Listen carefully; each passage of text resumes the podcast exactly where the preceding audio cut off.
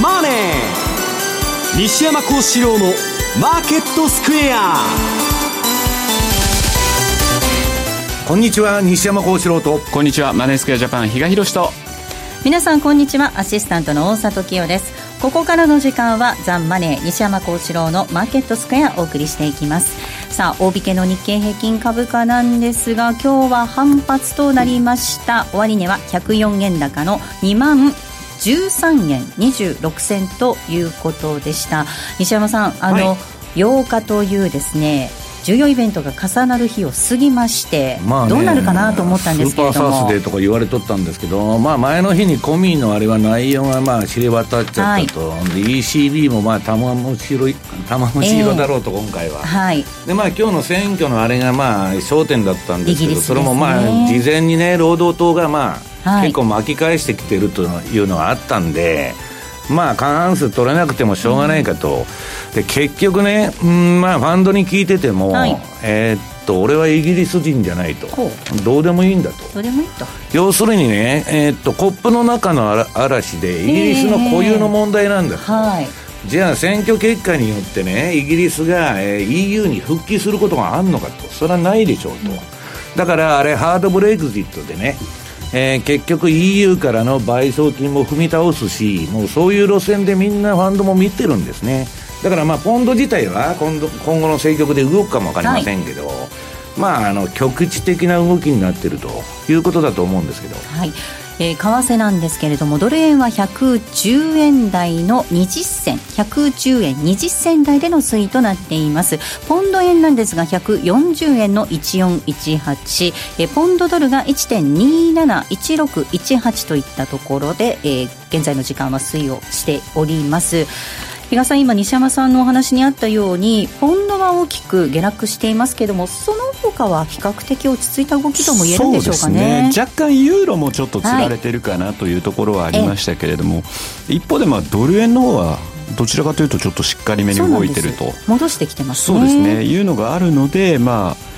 うん、この2つの通貨ペアだけのちょっと問題になってきてるかな、うん、まあ、あと、えー、40分、50分すれば、はい、またあのロンドンマーケットが開いてきます、うん、まあ、あのこれまではマザーマーケットで動いてない動きなので、はい、あくまでもマザーマーケットでどういう動き、まあ、このままでいくと、まあ、過半数は取れそうにない状況で終わりそうですのでね、うんはい、まあえー、イギリスの時間が始まってからの株価あとポンドの動きっていうのが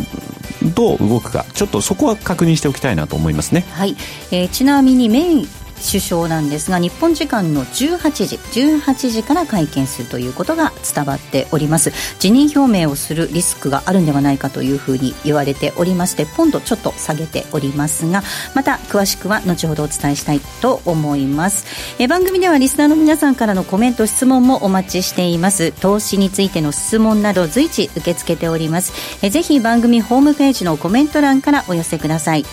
ザ・マネーはリスナーの皆さんの投資を応援していきます。それではこの後午後4時までお付き合いください。この番組はマネースクエアジャパンの提供でお送りします。毎週月曜夕方4時からは毎度相場の福の神10ミニッツ。相場の福の神こと証券アナリスト藤本信之さんが独自の視点で旬な企業をピックアップ。藤本さん次回の放送ではどちらの銘柄をご紹介いただけますか？えー、次はですね東証マザーズ銘柄。ごめんなさい。コマーシャルの時間もう終わりです。詳しくはオンエアを聞いてください。月曜日の夕方4時にお会いしましょう。ほなまた禅クラス in English。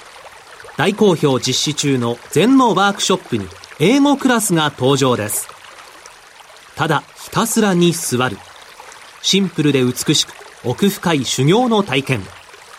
あなたも英語の指導で禅のマインドに触れてみませんか？お申し込みお問い合わせは、ラジオ日経英語で禅入門をインターネットで検索。ホームページからどうぞ。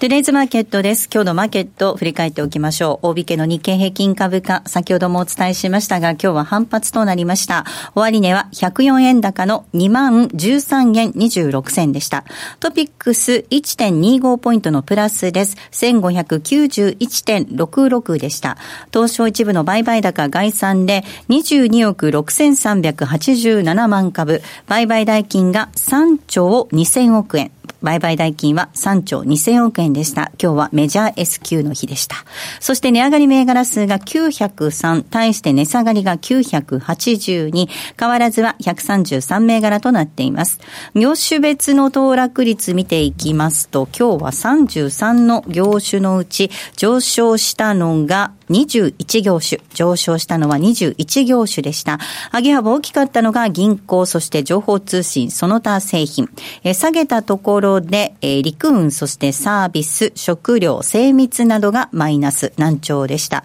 東証一部の、え売買代金のランキング。えトップがソフトバンクグループです。2位が任天堂、そして3位に三菱 UFJ、え続いて東芝、トヨタと続きました。上位の5銘柄揃って上昇となってています。一方の売買高のランキングなんですが、こちらは売買高です。えトップが東芝です。2位がみずほ、3位に三菱 UFJ、一家木村丹ティアックと続きました。東証一部の今日新高値銘柄が100銘柄、新高値は100銘柄。一方、新安値をととなった銘柄なんですが、今日の新安値銘柄です。こちらが、安値が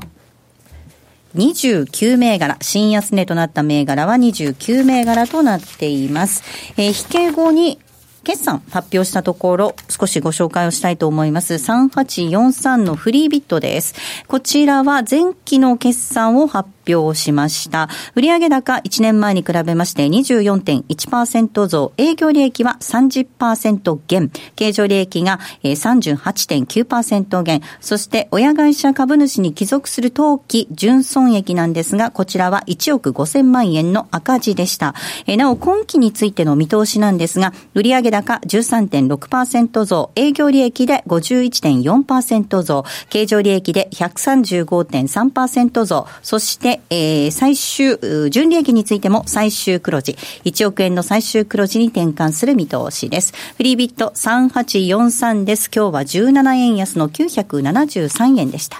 えー、それから A チーム、こちらは、えー、通期見通しの情報修正発表しています。A チーム、業績見通しの、えー、情報修正です。7月通期連結業績予想引き上げです。売上高、えー、320億円だったのが340億円ね。営業利益が33億円から38億円。経常利益が32億5千万円から38億3千万円に情報修正となりました。平成28年6月と平成26年12月にリリースしたゲームが好調だったということで、売上利益ともに計画を上回るということです。また、えー、通期の配当予想、これについても情報修正となりました。期末15円の配当を予想していたんですが、これを引き上げて22円にする、22円にするということです。えー、中間期配当と合わせて1年間の配当ですが、えー、20円だったのが27円、27円になる見通しです。A チーム3662、今日の終値が、えー、3135円、100円のプラスで大引けとなりました。では続いて為替です。ドル円この時間110円の1516です。ユーロ円が123円の4754。えー、そしてユーロポンドが、ごめんなさい。ポンド円が139円8791。ポンド円が139円の8791です。えー、ポンド、ポンドドル、1.2698、1.2698から99あたりでの動きとなっています。えー、では、マーケットのポイント、まずは比嘉さんからです。お願いいたします。はい。まあもう冒頭でありました通り、今週に関して言うと8日、このイベントをどう乗り切るかなというところではあったんですが、まあ、あの、先ほど西山さんからもありました通り、ECB、あと、えー、コミーさんの証言ですか、はい、ここに関してはもう波乱なく通過、えー、まあ、あの、イギリスの総選挙もですね、事前にちょっと、あの、メイさん、あの、高齢者に対する扱いでですね、コロコロちょっと意見変えたところから、労働党優位に働くんじゃないかっていう声が聞こえてたので、えー、まあ、さすがに去年のですね、6月24日とは、ちょっと異なる動きにはなってるかな、という感じはしますね。ただ、そうは言ってもですね、じゃあこの後、まあ過半数取れなかったってことになると、連立を組んでいかなければいけないと。はい、じゃあどこと組むのというところも一つポイントになるでしょうし、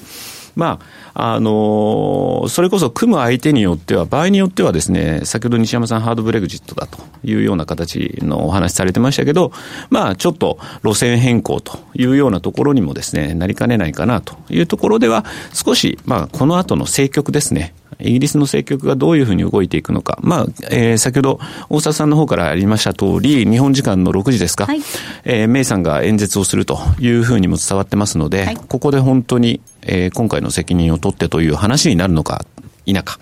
ちょっとまずはそこを確認してみたいなというところですね。ただですね、やはりあの、まあ私自身この番組の中でもこれまでずっと言ってたかと思うんですが、やはりアメリカの金融政策、ここがもうメインテーマにはなってくるだろうというのはお話してた通りなので、来週はいよいよその14日ですね、FOMC があります。はい、そういう意味では、まあ、えー、もう今週のイベントよりもですね、インパクト自体はですね、かなり大きなものになるでしょうから、まあ、今回一応利上げはするでしょう。はい、じゃあその後9月の利上げとちょっと言われてました。さらには12月、えー、バランスシートの縮小というのがこれまで言われてたわけなんですが、その流れに沿った金融政策というところを、どういうふうな形でですね、記者会見で説明するのか。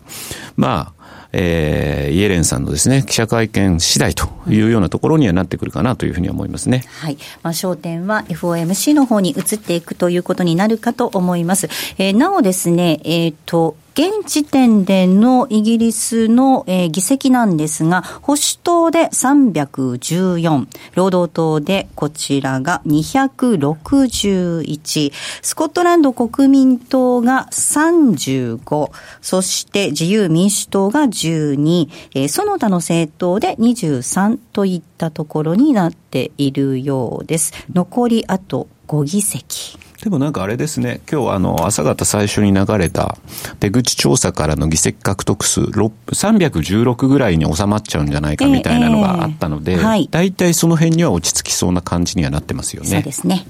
さあでは西山さんにお話を伺っていきたいと思います。はい、まあ8日を通過いたしました。足元のマーケット振り返っていただいてまずはどんなふうにご覧になりましたか、うん、私はもうあの昨日のレポートにも書いたんですけど、うん、こんなもん白け取りだと。白け取り。まあ、今日は何も起こらないと。はい言ってても、ファンドもみんなそういうふうに言ってるんですね。で、まあ、市場参加者もすごく少なくて、はい、まあ、ちょっとあのー、まあ、FOMC 通過して、その後のアメリカの金利見通しが出てこないと、ちょっと動きにくいというのもありまして、で、まあ、先週、先々週のレポートかな、あ先週のレポートでは、まあ、ドル円はね、もう投げ、投げが出ないと、しっくりこないんだと。だからもうこのマーケットはまあ投げが出て、一回落ちないとダメだって言ったんですけど、まあ今週落ちたわけですけどね。はいまあ、それもあんまり大した相場じゃないなと私は思ってたんです。9円台の10ぐらいで止まりましたかね。で、あのー、それはあの、ちょうど比嘉さんと先週雇用統計のセミナーやってたんですけど、その後の、その、相場の動き見てて、あ、これはもう相場ランダムになっちゃったなと。まあトレンドが発生して下げてる、上げてるならいいんですけど、まあややもうなんか無茶苦茶な動きと。まあ理屈に合わないような動きをしてまして、でまあ今週になって下げて、まあ私も相場乗ったんですよ。はいまあ、冷やしから4時間から何からみんな乗ってたんですけども、早々とですね、もう1時間足なんかは比較的早い時点でトレンドが終わっちゃって、まあそういう相場なんですね。で、まあちょっとですね、えっと、まあファンドのみんな話聞いてると、市場参加者がちょっと減ってると、どこのマーケットも。いうことで、で、日本株もまあこれ、為海外の買いがまああんまり入ってこないというような、まあ、あの、まあ、興味を示さないって言ってるんですね。ドルベースで見ると割安に見えちゃうはずなのに、えー、なかなかそこに資金が流れず、どちらかというと入っていくのは全部アメリカばっかりみたいな感じみたいですね。で、まあ、それがですね、今、あの、世界中、まあ、株もしっかりしててね、経済指標もみんないいと。ただまあ、えっと、えー、この前のゼロヘッジに出たように、雇用統計もみんな粉飾だと。まあ、いう話が出てるんですよね。その、どこの国も経済統計の、まあ日本もそうですけど、物価目標から、計算式を変えるんだと。で、都合のいいように、その、えー、作ってるんだと。だから皆さんね、その景気拡大がアメリカももう100ヶ月近いとかね、日本ももう50ヶ月超えて相当言ってるわけですけど、誰に聞いても景気なんて何の実感もないんです。だからここで、はっきりしな、あのー、させなきゃいけないのはね、景気が良くて株価が上がってるんじゃないんです、今の世界は。要するに、中央銀行バブルの続きで、行き場のない金がですね、もう金余りで、で、株が上がっとると。はいいうことが続いてるんですね。うん、そうすると、金余りが金余りでなくなるときに、これはまあ後のコーナーでやるんですけど、えー、株式市場もちょっと問題が起きかねないと。で、まあ今日もあのイギリスの選挙でうんぬんやっとるんですけど、はいこれはね、あの、もうすべからく、その、貧富の差の拡大ですね。中間層が先進国で世界で没落しているっていうのがもう根底にありまして、だから、あの、もうぐちゃぐちゃするんです。アメリカでトランプ出てきたり、まあこの前のフランスの選挙もそうなんですけど、ニッチもサッチもいかない行き詰まりになってるんです。で、そういう中で株だけ上がってるという現象なんですね。で、まあ、あのー、どういうんですか？今回はまあイギリスと、うん、それをね、ええー、まあ EU から抜けていったユーロは、問題があって、相場動くと思うんですよ。はい、だけど今日まあ日経平均上げてるとかね、何から、まあドル円もそんな動いてないと、まあどこ吹くかけて、そんなブレグジットのね、あのリスクオフみたいな相場には全くなってないと。で、まあ冷静に考えたらなりようがないんですね。で、今更、じゃあ、あの、イギリスがね、じゃあ、あの、労働党とか優位になったからっつって、じゃあ、EU に戻るんですかと。そんなことはありえないんです。だから、あの、二枚自他外交のイギリスはね、えっと、あの、結局はダブルスタンダードの国なんですけど、まあ、EU とね、交渉しながらうんぬんとか言っとんですけど、これはもうみんなの EU からの離脱の賠償金から何から全部踏み倒しちゃうつもりなんです。で、そうはさせじとメルケルが、うんまあ言ってるわけですけどね。ど、あの、ここでの焦点は、イギリスは何も変わらないんです。で、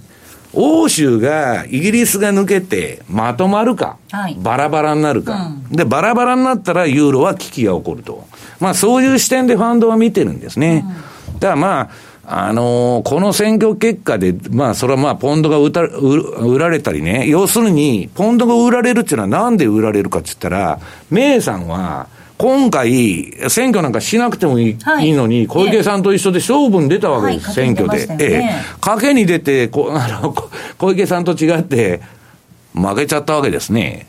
で、負けても、じゃあ何が変わるのかって言ったら、ぐちゃぐちゃするだけでしょと、うん、そういうことなんです。なんか午前の演説の予定なしみたいなまた報道が出てて錯綜しているようですね、ね、状況は刻々と刻々と変わっていくような感じなのかもしれないですね。まあおっしゃるように本当にあのどこ吹く風っていうところもありまして昨日のニューヨークも高かったわけですし、ええ、あのねコミさんのニューヨークでもあって大きな話題にはなってはいたけれどもマー。ケットは本当に全然気にしてないですね、だからもう予定調和なんですよ、うん、だからまあ波乱が起こらなくてねまああのー、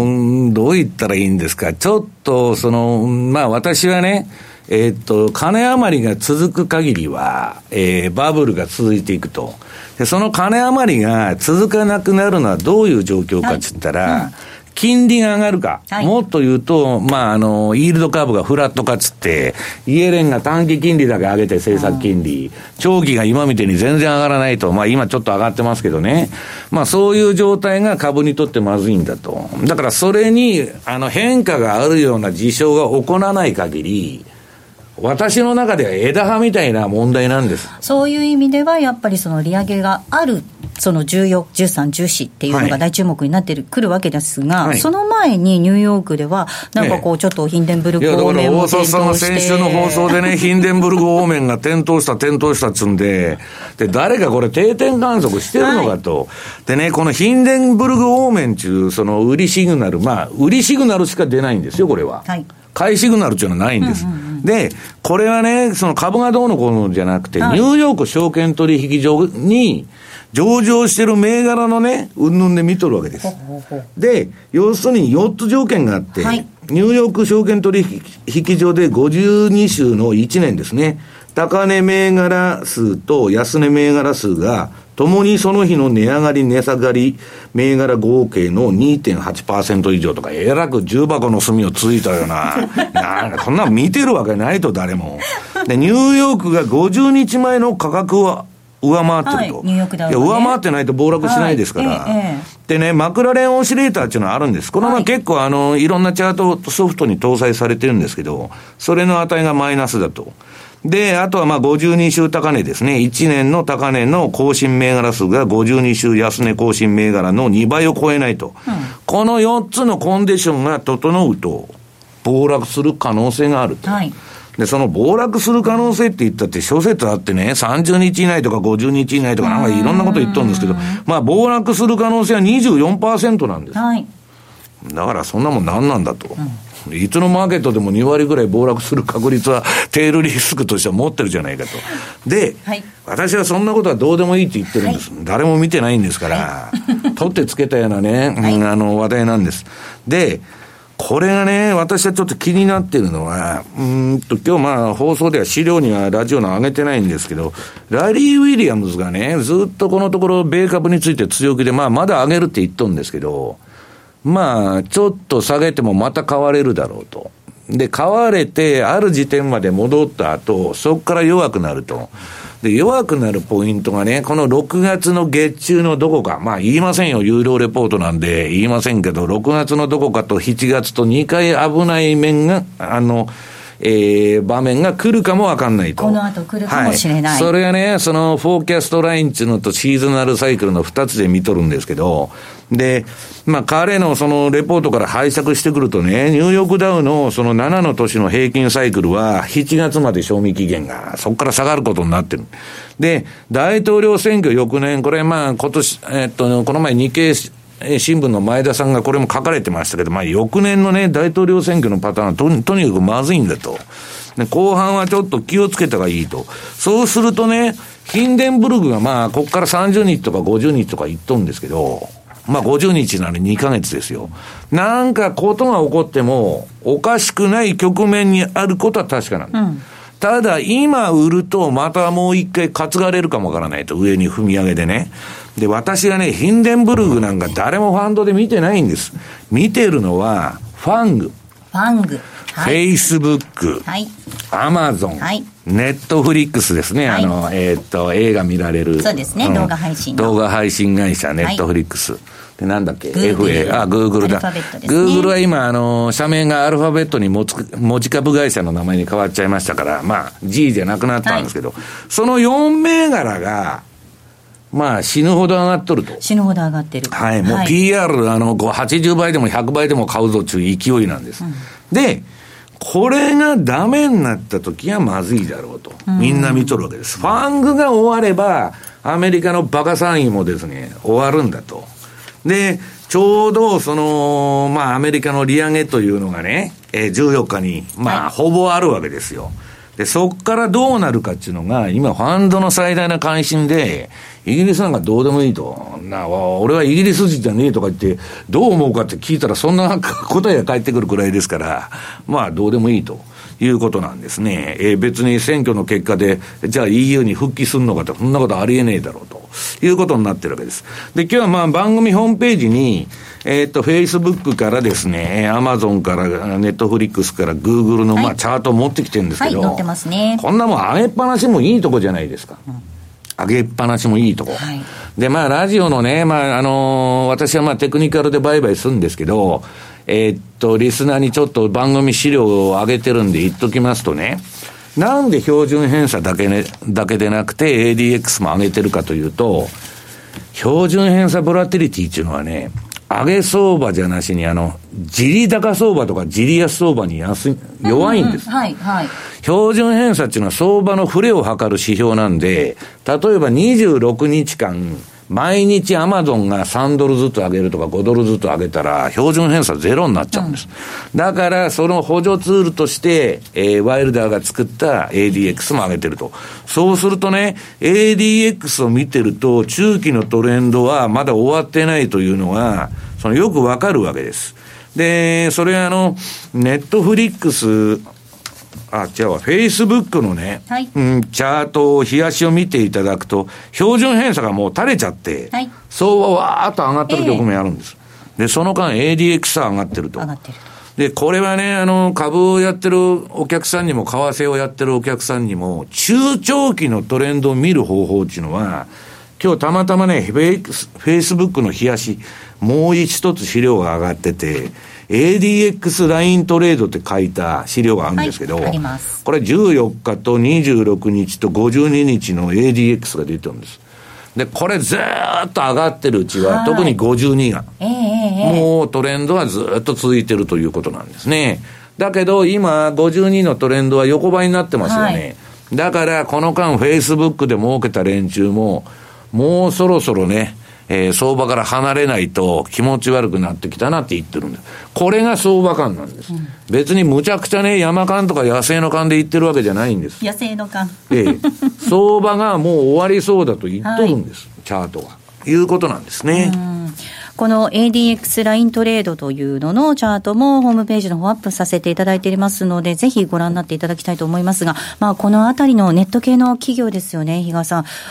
崩れてくるとちょっと怖いですね。うん、だから先ほどね、6月なのか7月なのかみたいな話あったじゃないですか。うん、まあ、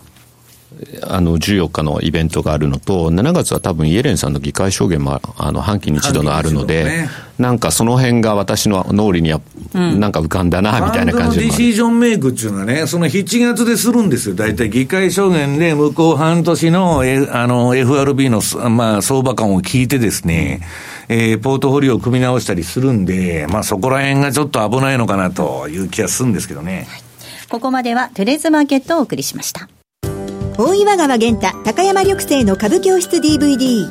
6月も短期勝負。短期で狙う緑星のストップ高期待銘柄。大化け材料はこれ好評発売中。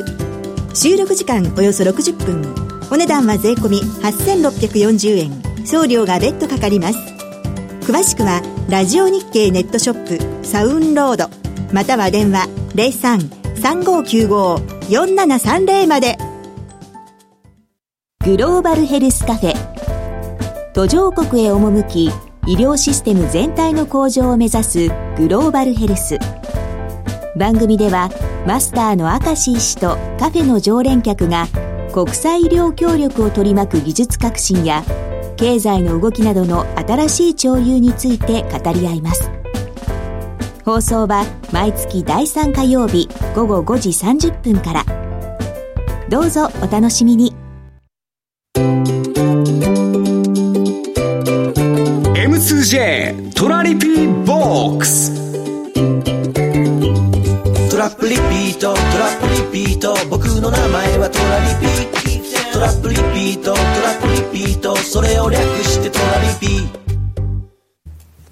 M2J トラリピボックスのコーナーです。リスナーの皆さんからいただいた質問に、えー、西山さん、比嘉さんにお答えいただきます。えー、今週もたくさん質問ありがとうございました。この質問をご紹介したいと思います。えー、暴落があるとして、売りから入るサインというのは何かあるんでしょうか？というメールをいただいています。これはもういつでもあの、この放送で、まあ言ってますようにですね、えー、イールドカーブがフラット化すると、短期金、はい、2年以下の短い金利が上がってきて、長期が上がらないと。それがまあ、リーマン危機の前にもそういう現象が起きたと。まあ、もう、もうちょっと簡単に言うと、2年債と10年債の長短スプレッドですね。これがどんどんどんどん縮まっていくとやばいと。で、今そういうふうになってきてるわけです。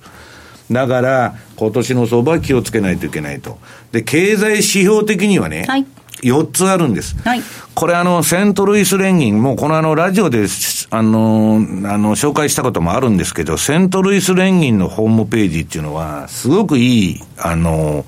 えー、なんだっけ、経済指標いろいろ並べてましてね、はい、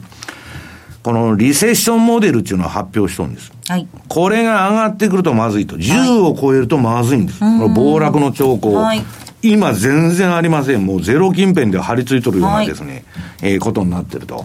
で、えー、もう一つは、これもアメリカの連銀のホームページ。フィラデルフィア連銀の不安指数。はい、不安指数。はい。はい、これが、えー、30超えてくると暴落すると言われてるんですね。で、もう一つは、またセントルイス連銀の金融ストレス指数っていうのがあるんです。私今叩いたら最初にそれが出ちゃいました。はい。金融ストレス指数。これも、えー、っと、ゼロ以上になるとまずいと。今、マイナス1点いくつなんですかね、えー、ストレスが全然かかってないんです。うん、で、ストレスがね、私はこんなもん全然あの、遅効性の指標なんであれなんですけど、今いろいろかかってきてるんです。後半のコーナーでやりますけど。だから、あとはね、一番ポピュラーなのはビックス指数ですよ。はい、そのシカゴの S、S&P が500の、まあオプションのボラティリティですね。まあこれが上がってくるとまずいと。で、上がってくるとまずいんじゃなしに、下がりすぎるとまずいんですね、大体。あの、相場っていうのは、例えば暴落する前に暴騰するわけです。だから暴落するんです。だから、ええー、まあ、見方によってはですね、逆に見といた方がいいと。だからまあ、もう今ね、どこの指標を見ても総楽観の極みなんだけど、債券市場だけがですね、長短スプレッドとか、まあ、うん、えー、ちょっと、えー、このまま行くとまずいですよというですね、えー、警戒シグナルを発してると。ただ、まだ売り相場にはなってないということなんですね。うん、まあ、比嘉さん、あの、以前番組でもご紹介したように、資産間の動きがバラバラだよっていう話もありましたので、特に金利の動き中心に、いくつか指標を見ておかないといけないですね。と思いますね。うん、やっぱちょっと株は楽観視しすぎてるかなって、そんな気がしてならないですね。はいさあ、そしてセミナーのご案内です。広島と大阪で今月セミナーが予定されていますね。はい。えー、6月17日、広島で、はい、こちらは、えー、CFD の方ですね。そして、えー、6月25日は大阪、西山幸四郎さんをお招きして、FX という形のセミナーを今予定しております。はい。ご案内させていただきます。6月17日土曜日、こちらは広島です。会場は地産ホテル広島。世界の株価で資産運用スピンオフセミナー、株価指数 CFD 運用力向上講座お届けしていきます。そして6月25日日曜日です。こちらがヒルトンプラザウエストオフィスタワーでの開催。こちらはザンマネー西山幸四郎のマーケットスクエアスピンオフセミナープロから学ぶ FX トレード戦略ということでお届けします。え詳しくは番組のホームページの方ぜひご覧いただきましてご応募いただきますようお願いいたします。それぞれ CFD そして FX のセミナーになりますが両方受けていただいてもためになるかなと思いますので、ご覧いただいてご参加いただければと思います。ちなみにですね、はい、終わった後にですね、それぞれの講師の方にですね、まあ、質問をですね、投げかけるチャンスも多分あると思うので、ぜひせっかくですね、そういうふうな場ってなかなかないので、えー、あの、西山さんなりをですね、捕まえて。捕まえて。はい。今、いつでも質問に答えてると、早く会場撤収したいんで、やめてくれと言われたんですけど。大人の事情で、大人の事情で撤収させられちゃう。ただければなと思いますね。なんか帰りの新幹線に遅れそうになって、新大阪の駅を走ってるって聞きましたけど。ね、1分、2分前に飛び乗ってるという状況なんでね。はい。はい、よろしくお願いします。はい、えー、皆さんのお越しお待ちしております。ここまではトラリピボックスをお送りしました。西山幸四郎のマーケットスクエアリスナーにおなじみの FX 会社マネースクエアジャパン。独自の発注管理機能トラリピと充実のサポート体制で多くの FX 投資家から選ばれています。今回そのトラリピがさらに始めやすくなる新しいサービスが始まりました。その名もトラリピフルサポートプログラム。例えば200万円をトラリピで運用した場合のプランを考えてほしいといったご要望から、とにかくトラリピのことを何でも聞きたいといったご要望まで、マネースクエアジャパンの経験豊富なコンサルタントがお答えします。これまでトラリピに興味はあったけれど、まだ始められていない方の第一歩を、トラリピ専門のコンサルティングプログラムで応援します。トラリピフルサポートプログラム、ぜひご利用ください。詳しくはトラリピサポートで検索。マネースクエアジャパンの取扱い商品は投資元本以上の損失が生じる恐れがあります。契約締結前交付書面をよくご理解された上でお取引ください。金融商品取引業関東財務局長金賞番号第2797号。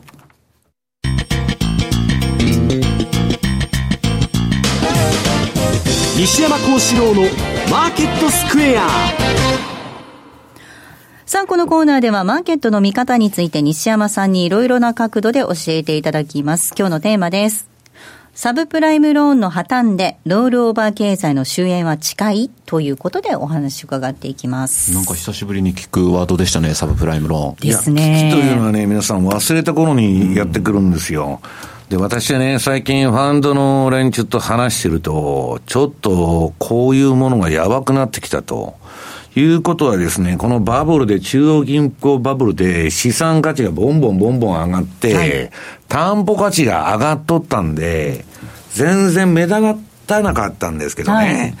これあのー、今日番組ホームページにアメリカの不良債権全額とその企業数、2008年から2016年まで、あと、えっ、ー、と、米国のですね、債務残高、これも1980から2016年まで。で、アメリカ政府のですね、債務増加額。これあの、なんだっけ、1899年から2016年まで。第一次大戦前からのデータですよ。で、めちゃくちゃな借金付けでしょ、これ。はい、え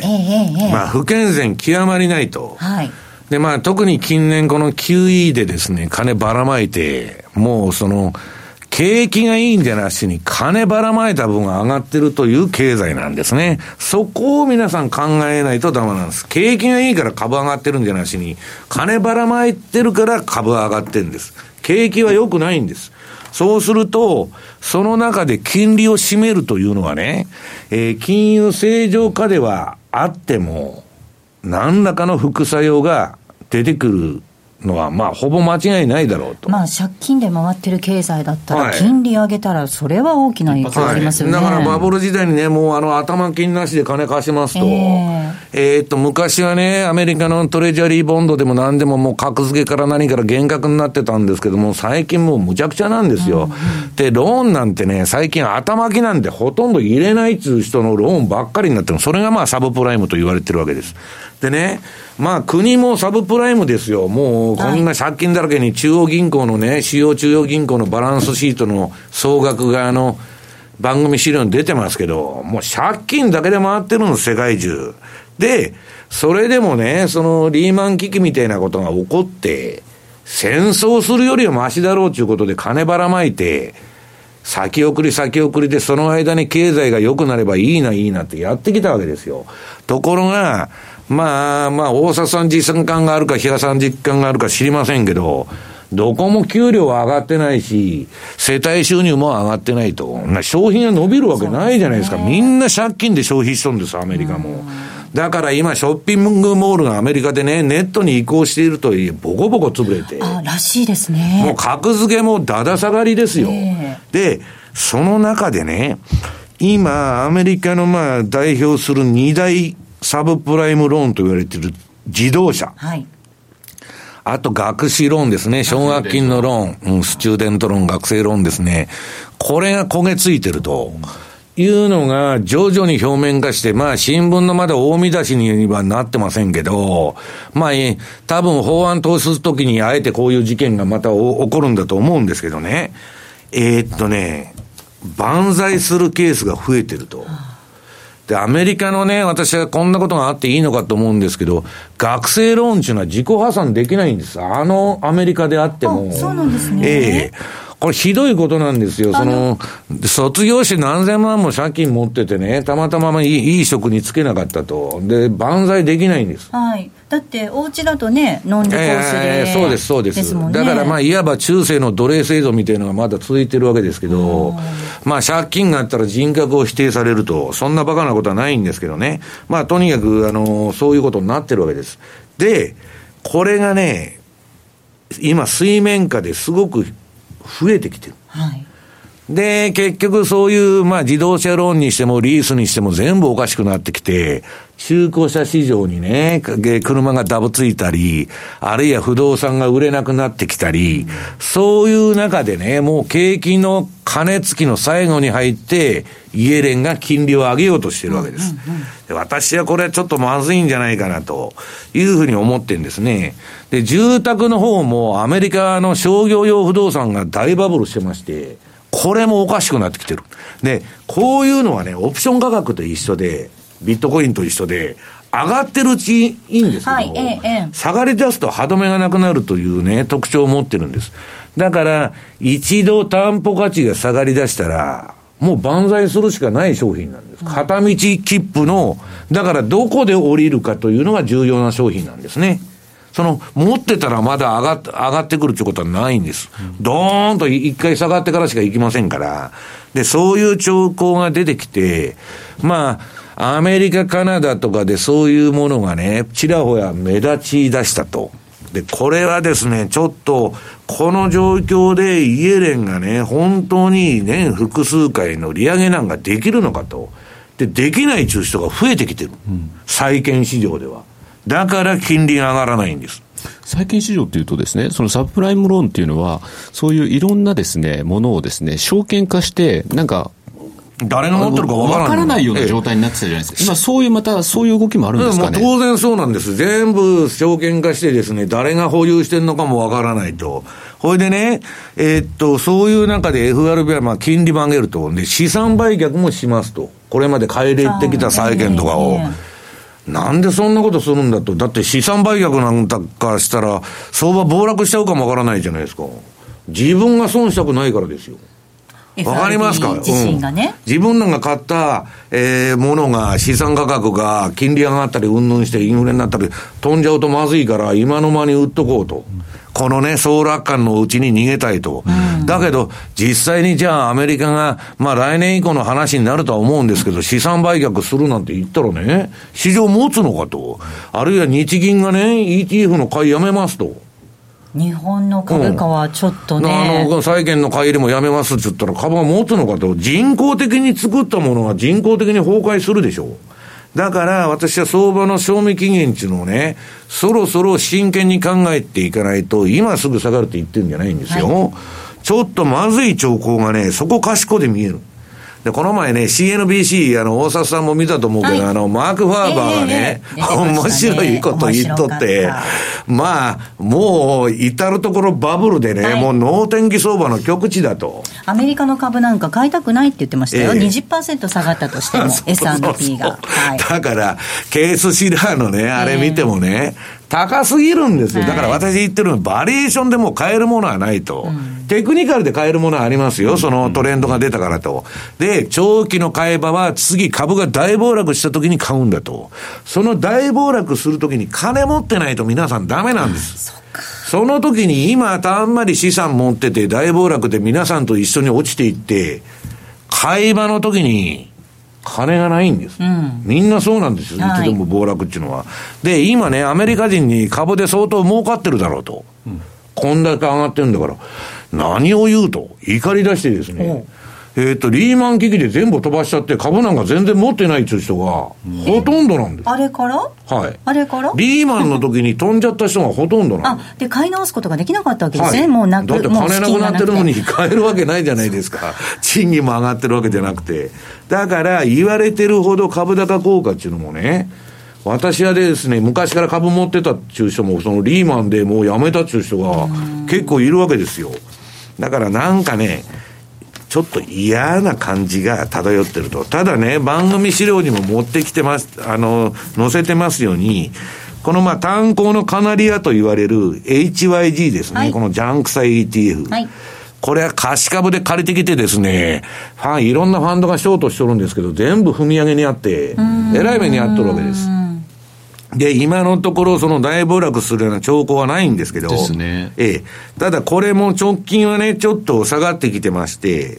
で、このあの、下の ADX ラインですね。えー、52日の、はい、これまあ、まだ上がってるんですけど、これがもう垂れてきたら、そろそろ終わってくるんじゃないかなと。いうふうに私は見てるんですけどね。ちょっと横ばってきてますしね。これ、えー、あの、ボリンジャーですよね、これ。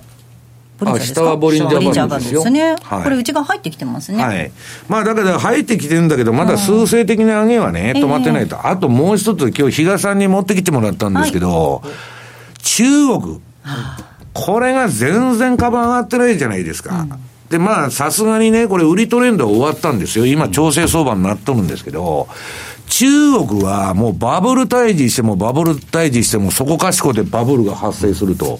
で、いよいよね、習近平もブチ切れまして、また今度規制やって、あえてね、えー、もう、そのレバレッジのかけすぎの金融商品とかひどいのがね、あの、ピアツーピア金融なんて闇金と一緒でしょ、あんなもん。で、そういうのを取り締まるんだと。で、もうこの9月までにね、そういう奴らは痛い目に合わすんだとやっとるわけです。だから、意図的に株価を下げてはいるんですけど、うん、中国がね、バブル閉めててですよ。そんなもん世界の商品がどうやって上がるんですかと。いうのは私の疑問なんです。さあ中国は、あえて今閉めてるんですよ。それはどこがそんな景気がいいとこがあるんですかと。ね。いうことになってくるわけです。だから、どこも景気回復期というのは表面上の経済データで、えー、続いてるんですけど、グローバリゼーションと IT 化の影響で賃金が全く上がってないと。給料が上がってないと。まあ一部の人はそれは上がってますよ。だけど全体として見ると中間層が全部没落して、で、政治もニッチもサッチもいかないようになってる。で、中央銀行バブルももうドラギンとこもすることがないから早く出口に出たいと。そんな中でね、やっぱり年後半は注意が必要じゃないかというふうに思ってるんです。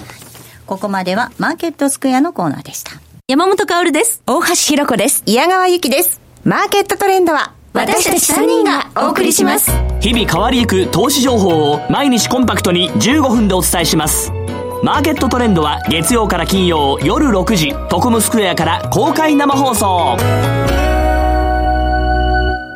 ラジオ日経ポッドキャスト過去に放送した番組の一部やポッドキャスト限定の番組を iPod などの MP3 プレイヤーでいつでもどこでもお聞きいただけます。詳しくはラジオ日経ホームページの右上にあるポッドキャストのアイコンからアクセス。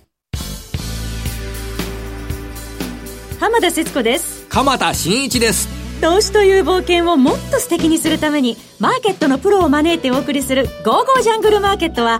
毎週金曜午後4時からお聞き逃しなく